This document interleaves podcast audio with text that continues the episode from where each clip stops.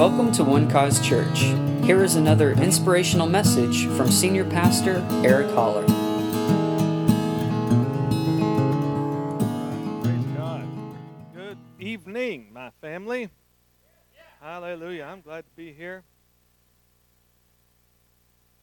I feel better than the uh, than the astronaut's girlfriend.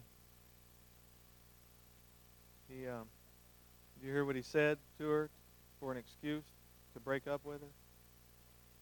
I, I, I, need some space.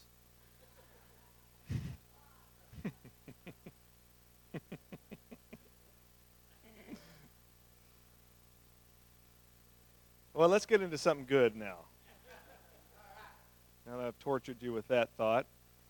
Hebrews chapter 6. We are at a wonderful chapter in the Bible.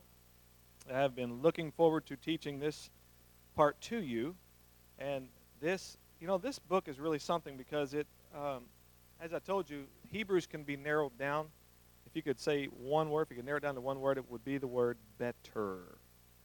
Better. Because the author of Hebrews, writer, does an amazing, amazing thing in the way he presents it, the argument for Christ and nothing else.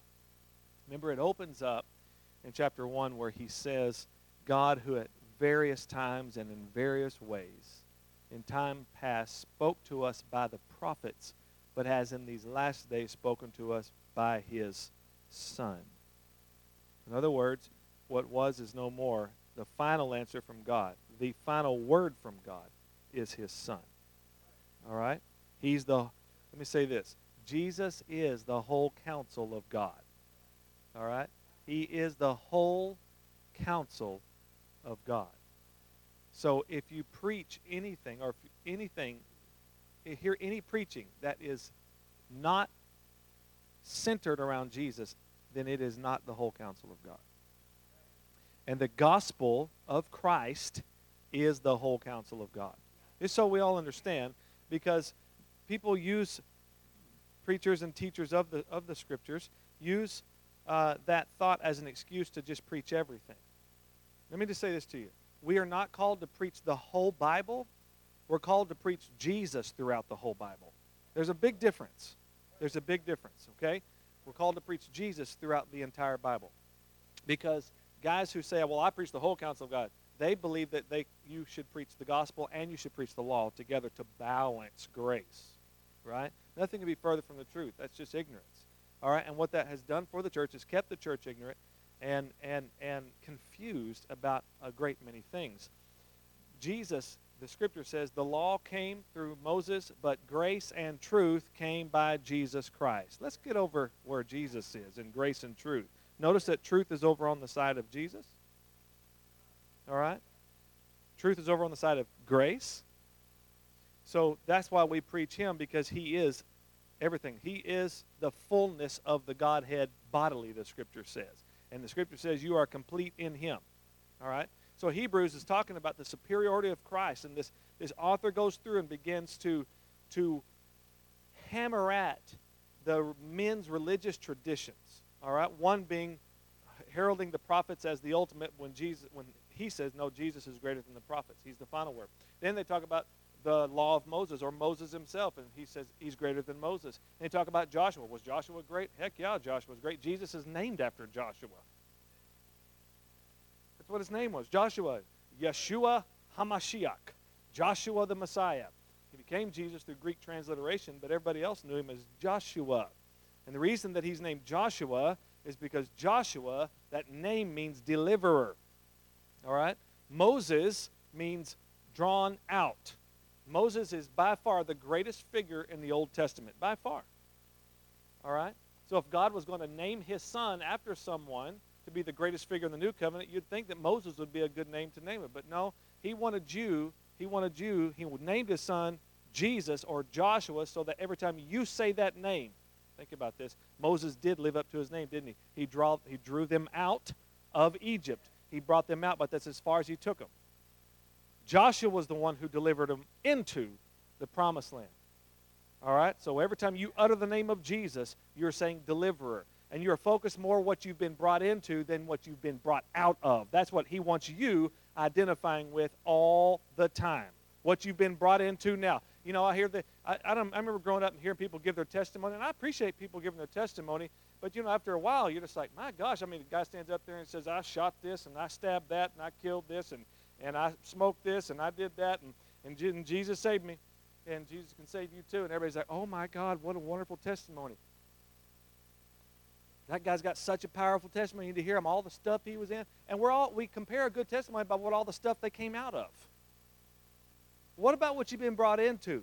Because let me say, what you've been brought into is far greater than what you've been brought out of. Huh? The greatest testimony is what Jesus has done for you, not what you came out of, but what he's brought you into. That's a good testimony. Amen. Hallelujah. And so we need to spend more time talking about what we're in, not what we're from. What we are in now. Now, Paul says to remember those things where we came. Remember that we were, but hey, that, that's just a, that's like driving down the highway and you're looking through your windshield for to go forward. And you have the rear view mirror, but it's not as big as that windshield, is it? Right? It's a point of reference, right? But you don't focus on the rearview mirror, you just check it from time to time. Hmm? Your focus is the windshield. All right? What he's been brought you into is what you're looking at, your inheritance, where you are now in Christ. Where you were, that's just, yeah, that's where I was. Thank God I'm not there anymore. Praise God, this is where I am. You might not be where you want to be today, but praise God, you're not where you once were. All right? And we're all works in progress. Well, that that was fun. Okay. So now we come to, and, and remember, he's fighting this system where they are continuing to, to perform these animal sacrifices for the atonement of their sins after Jesus has already come. And he's trying to pull these Jewish people into this new covenant reality. Hey, Jesus is the final sacrifice. He's the once for all sacrifice. He's the Lamb of God who takes away the sins of the world. Those sacrifices you're practicing over there, they can't take away any sins. That, that blood would just kind of cover it up so God wouldn't kill them until the one perfect sacrifice would come, as Abraham said on that mountain, not even knowing what he was. I believe he just didn't even know what he was saying, except by the Spirit of God when he said, God will provide for himself the lamb for the sacrifice. Only God could prepare. Only God could prepare the, sacri- the, the lamb that could take away the sin of the world. No man could make that happen. But God provided himself a lamb when he sent us his son the perfect Lamb of God. Amen. So now, so since that, and he's talking. Remember last week we ended in chapter five where he was talking about that they were, they were. I'd like to teach you more things, he said, but you you've gone back to desiring milk, and you're just you're acting like babies. Then we get to chapter 1 of verse 6. Now, watch this. Therefore, leaving the discussion of the elementary principles of Christ, let us go on to perfection, not laying again the foundation of repentance from dead works and of faith toward God, of the doctrine of baptisms, of laying on of hands, of resurrection of the dead, and of eternal judgment. And this we will do if God permits. Verse 4 through 8 is where there's lots of controversy, okay? But we're going to clear some things up tonight. All right? For it is impossible for those who were once enlightened and have tasted the heavenly gift and have become partakers of the Holy Spirit and have tasted the good word of God and the powers of the age to come, if they fall away, to renew them again to repentance, since they crucify again for themselves the Son of God and put him to an open shame. Wow. It sounds a bit scary, doesn't it? It's impossible, he says, to renew them to repentance. Once those who were once enlightened, they've tasted the heavenly gift, they've been partakers of the Holy Spirit, they tasted the good word of God. It's impossible if they fall away to renew them again to repentance. All right? Now the preacher who who who likes to preach the things of the law and likes to preach condemnation, those kinds of things, he's going to take this passage of scripture and he's going to scare you with it. All right? He's going to say things like, see, right here, right here. Nobody says you can lose your salvation. Obviously, you can't. It's right there. So you need to come back to God. But this says, okay, if let's go along with that line for a moment. Let's go along with that argument. Let's say that this is what he's talking about. All right? That you can fall away and and and that's it. That means you can never come back. If if that this is what this is about. Because it says it's impossible to renew them again to repentance. And the same guy that will say this is, says you lose your salvation is the same guy that tells people come back to God, repent. You can't do that. If if this is saying what you're saying, then it's impossible to repent. Impossible. Something's not adding up. Something's not adding up. This is not about loss of salvation. We're going to look at a verse of Scripture that is going to clear all of this up tonight. All right? Help you really get an understanding of what he's talking about as far as those who have tasted the heavenly gift, those kinds of things. But let's read on. Let's read on.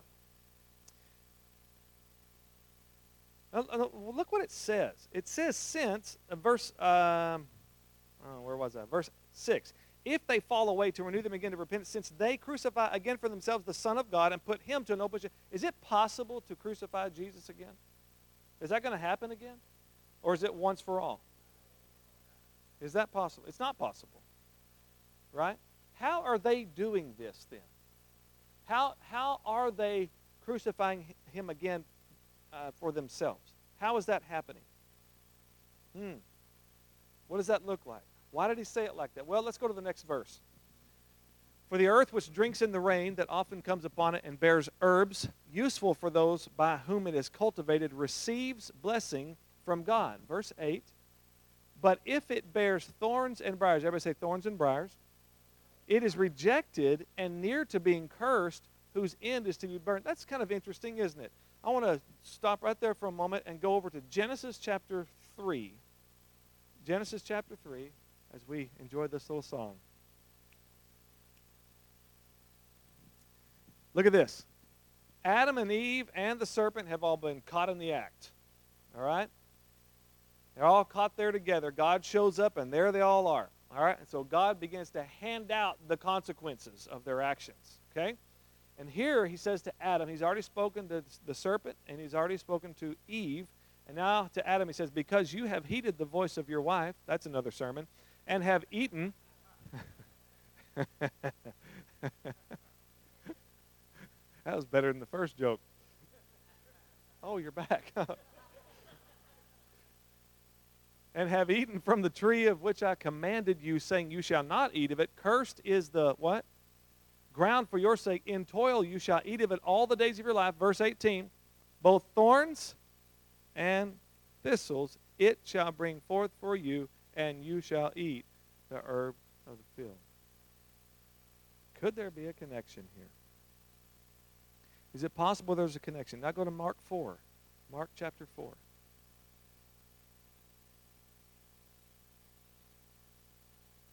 Mark chapter 4, verse 18. Watch this. Now these are the ones sown among thorns. Now do you remember do you remember when um, Jesus is giving this parable and he said a man went out to scatter seed? right? And some fell uh, on the wayside, some fell uh, on stony ground, some fell among thorns, and then some fell on good ground. And so the disciples said, what, what, is, what does this parable mean? And he said, The sower sows the word. This is the real meaning of the parable. The sower sows the word. And then he begins to say, uh, what kind of soil or heart condition is receiving the seed of the word. Then he gets to here and says, Now these are the ones sown among thorns. So listen, the thorns are already there. The thorns didn't come up, they're already there, and he sows it among the thorns. Among the thorns. This is ground that already has thorns on it. Now, listen, this means this ground is not good ground. This ground is not good ground. This ground is cursed ground. And the word is coming across this cursed ground of thorns, and they are the ones who hear the word and watch. And the cares of this world, the deceitfulness of riches, and the desire for other things. Otherwise, this is what the thorns are. He's, he's explaining to us what the thorns are. The cares of this world, the deceitfulness of riches, and the desire for other things entering in choke that word and it becomes unfruitful. They choke the word and it becomes unfruitful. Now let's go back to Hebrews. We're going to pull all of this together, this thought together. Hebrews chapter 6 and uh, where were we? Verse 7? Somewhere around verse 7. For the earth which drinks in the rain that often comes upon it and bears herbs, useful for those by whom it is cultivated, receives blessing from God. 8. But if it bears thorns and briars, it is rejected and near to being cursed, whose end is to be burned. So he's teaching us that the kind of person who has tasted the heavenly gift, they've, they've, they've, they've heard the good word of God, those kinds of things, but they are already thorny ground. All right? So when that word has been so when they've been in this atmosphere of hearing the gospel, yet they keep coming back to this other system, which is a cursed system now called living under the law. Living under the law is a cursed system. Are you hearing me? At one time it was it was it was okay, but but that has passed away. The age of the law has passed away. It's a now a cursed system. It's not a blessed system. It's a cursed system. It is it is there to take you away from the truth of the gospel. That's what this was doing for them. It was taking them away from the truth of Christ. It was taking them away from the belief that Jesus' blood satisfied everything. So they kept relying on these animal sacrifices. Listen to me. So this thing's over, and yet they're still doing it. All right? So then when the word comes and they, they, they, they're under the influence of all these other things, whatever they know in thorns comes in and chokes out that word, and it's unfruitful in their lives. All right? So they've never fully accepted the truth of the gospel. They've never fully accepted it. Watch. Now this is this is what is this is the warning. It's impossible to renew them again to repentance. This is how stuck in their ways they are. Repentance means to change your mind. They are not going to change their mind. They're stuck in this. You can't win people like that. You can't win people who want both law and grace. You can't win them. It's impossible. And I thought about all those times I've argued with those guys, trying to do the impossible. Win these guys when they're not going to be won. They're not going to win. Okay, let's keep going.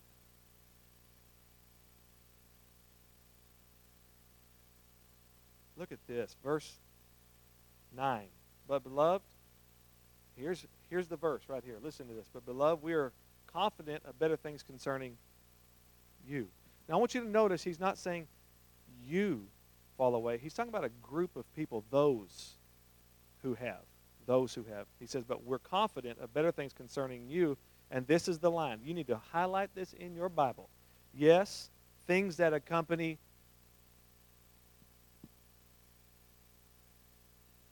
Is it possible that he's saying that those are those that are not saved? Is it possible that's what he is saying? They look the part, but they ain't the part? They have the face, the good face of religion, but they've got thorns in their soil. Okay? Look. We're confident of things concerning better things, things that accompany salvation. That doesn't accompany salvation. We're confident of things concerning you, that which, are you catching this? That which accompanies salvation. Your, your experience and a life that is saved, a, a, a, a person that is saved, has a different reality than what we just read. Okay? Though we speak in this manner. For God is not unjust to forget your work and labor of love which you have shown toward his name, in that you have ministered to the saints and do minister. In other words, the things that accompany salvation are works that reap rewards.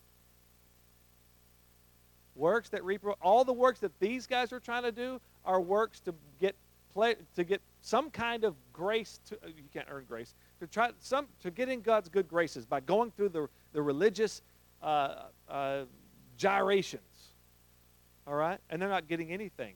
It's thorns and thistles. It's briars. Because anything outside of Christ ain't to do it.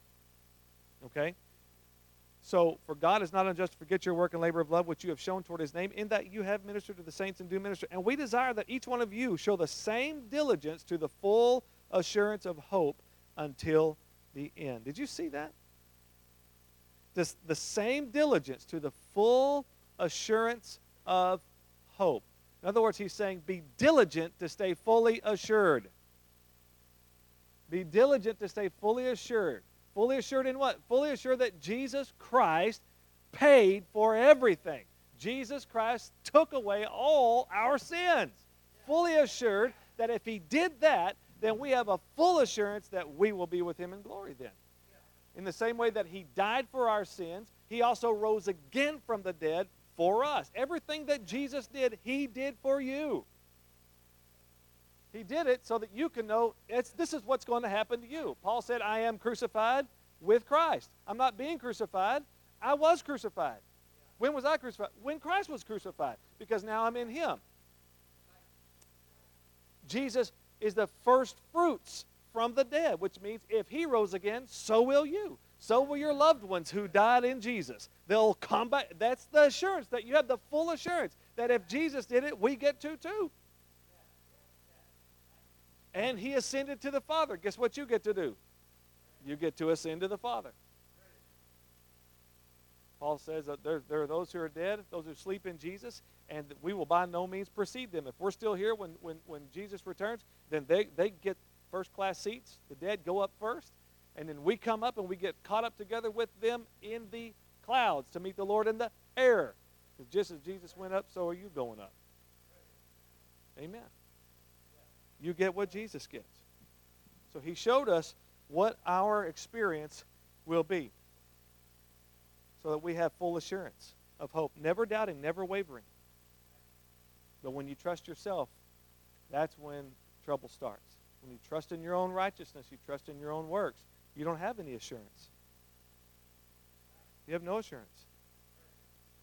I, I was talking to a man some time ago who, who's his part of a great ministry. I'm not going to name the ministry because we've we've uh, been partners with them um, from time to time in different projects and stuff. But uh, I was talking to him one night, uh, one afternoon, actually over at the church office on the phone, and uh, we are talking about the project we had just got through doing, and it was a great success. And he said, "You know, Pastor Eric, it's uh, it's it's always a practice of mine. Every night, every night before I go to bed, I confess all my sins just in case." And I went, just in case what? Because you know we got to be right with him. You have been working in this ministry, touching the world, and don't have assurance in your salvation? Whoa. What are you doing this for then, man? Because if you're trusting yourself, this is all for nothing just in case. Is it possible actually to confess all your sins? What if you forgot one? Is it possible you could forget? Yeah, it's very possible. So if our salvation is dependent on that, we are screwed. It's over for us. We might as well just go live however we want to live. Eat, drink, and be merry, for tomorrow we die. Right? I mean, why? Why have you got to confess all your sins? I mean, it's interesting. You know, both the Catholic and the Protestant Church have a big problem with this. The Catholics say you need to go confess to the priest to be forgiven, and at the same time say Jesus forgave you for all your sins. Well, which is it? Did he forgive me, or do I need more forgiveness? And the Protestants like to use 1 John 1 9 and beat us to death with a take a verse of Scripture out of context and teach us you better confess your sins if you want him to be faithful and forgive you. And then also they say Jesus took away all your sins and forgave you all your sins. Well, which is it? Did he forgive me of all my sins, or I have to keep confessing so I can keep receiving forgiveness? Which is it? Can't be both. It can't be both. You've got to think about these things. Did he forgive you all your sins? Did he forgive you all your sins? Remember in 1 John chapter 1, verse 9. Think about this. if confessing your sins, listen to me, is if confessing your sins is as important as people have made it through the years, why doesn't the Apostle Paul say one thing about it? Not one. I have to ask myself that question. He's the apostle to the Gentiles. Any Gentiles in here? Anybody eat bacon in here? Shrimp? You a Gentile. Huh? If if if our salvation is hinging on this, if it is depending on us confessing our sins to get right with God, why doesn't the apostle to the Gentile church say one thing about it? John says one thing, and he's building a case against uh, the agnostics of that time who believed that there is no such thing as us being sinners. There is no such thing as Jesus needing to come and save us because we are all at the zenith of spirituality as it is. As a matter of fact, this body is really more of a figment of our imagination. And these things aren't real. And John says, That's real, really? Because he opens up his book. First John chapter 1, it says, That which we handled with our hands. We heard him speak. We saw this man. He's real. We saw God in the flesh. His name was Jesus Christ. So he's fighting that agnostic system and he's teaching them line upon line. You can see, I mean, it's just an argument for the need of a Savior. If we say that we have no sin, we're lying and the truth is not in us. If we confess our sins, He's faithful and just to forgive us. In other words, what He's saying is if we don't confess that we're sinners, what we're really saying is we don't confess that, that, that we need a Savior. He's faithful and just to forgive us and cleanse us from all unrighteousness. And then we get over to 1 John chapter 2, verse 1, and it says, Beloved, I write these things to you so that you may not sin. But if anyone does sin, we have an advocate. What's an advocate? One who speaks on your behalf. He's talking about we, us as believers. We have an advocate with the Father. Let me tell you something. Jesus has a better confession for you than you do. Let him speak on your behalf. His blood speaks on your behalf. He's seated in his own blood next to the Heavenly Father right now. When uh, Revelation says that, when it talks about Jesus, let's go over there. We just got to read this right quick. Re- Revelation chapter 19. Revelation chapter 19. Verse uh, 11. Sorry, David. Thank you for being Johnny on the spot. Revelation chapter 19, verse 11. This is so beautiful. jumping way ahead in Hebrews right now with this thought. Now I saw, I love, I love the pictures this this paints in my head. I, I'm sure that it's just ominous. Now I saw heaven opened, and behold, a white horse.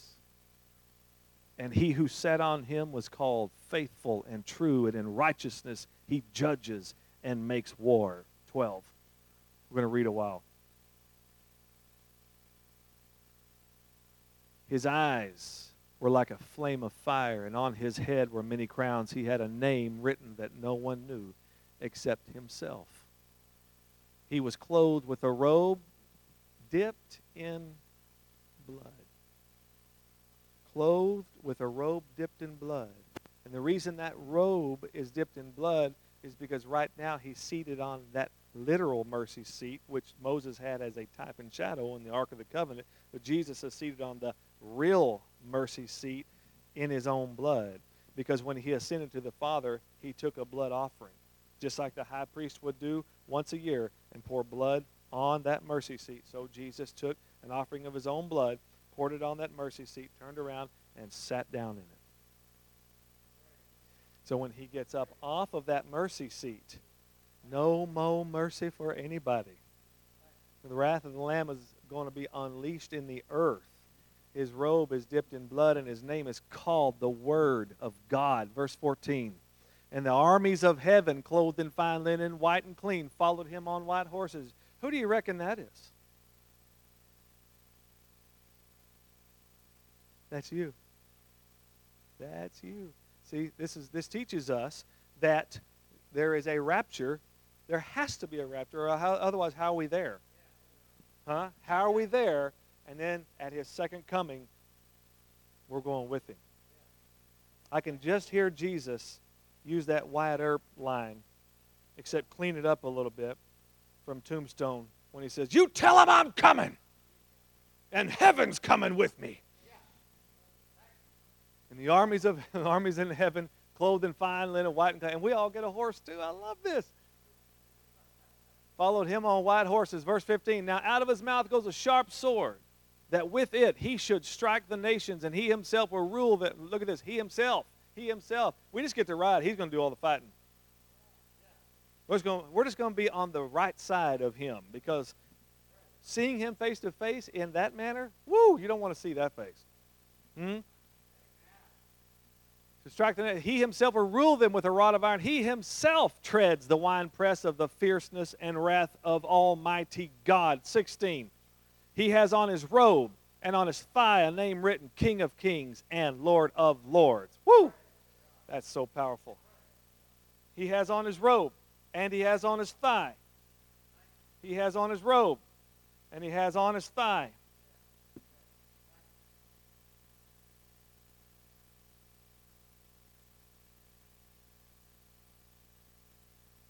For God is not unjust forget your work and labor of love, which you have shown toward his name, and that you have ministered to the saints and do minister.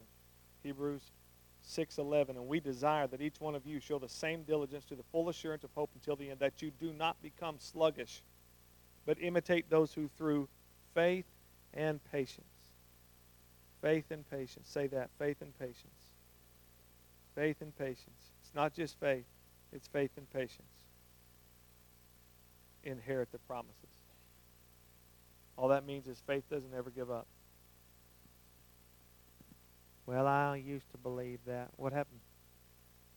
Didn't have faith and patience. I, I, I used to, I did I've confessed the word for many years and that never worked for me. What happened? You lost your patience. Because those who with it, we imitate those who through faith and patience we inherit the promises. You don't give up until you get the promise. You don't give up. Are you hearing me? Don't give up. Don't quit. Don't quit on your faith. Don't quit on your faith. Don't quit on it. There's a promise that you will inherit. There's a promise that you will inherit. Jeremiah land. Faith and patience. FAP.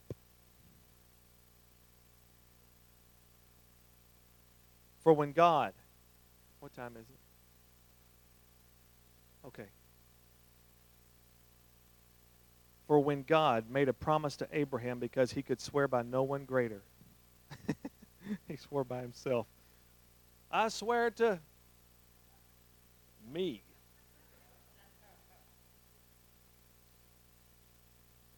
Saying, Surely, blessing, I will bless you and multiplying, I will multiply you.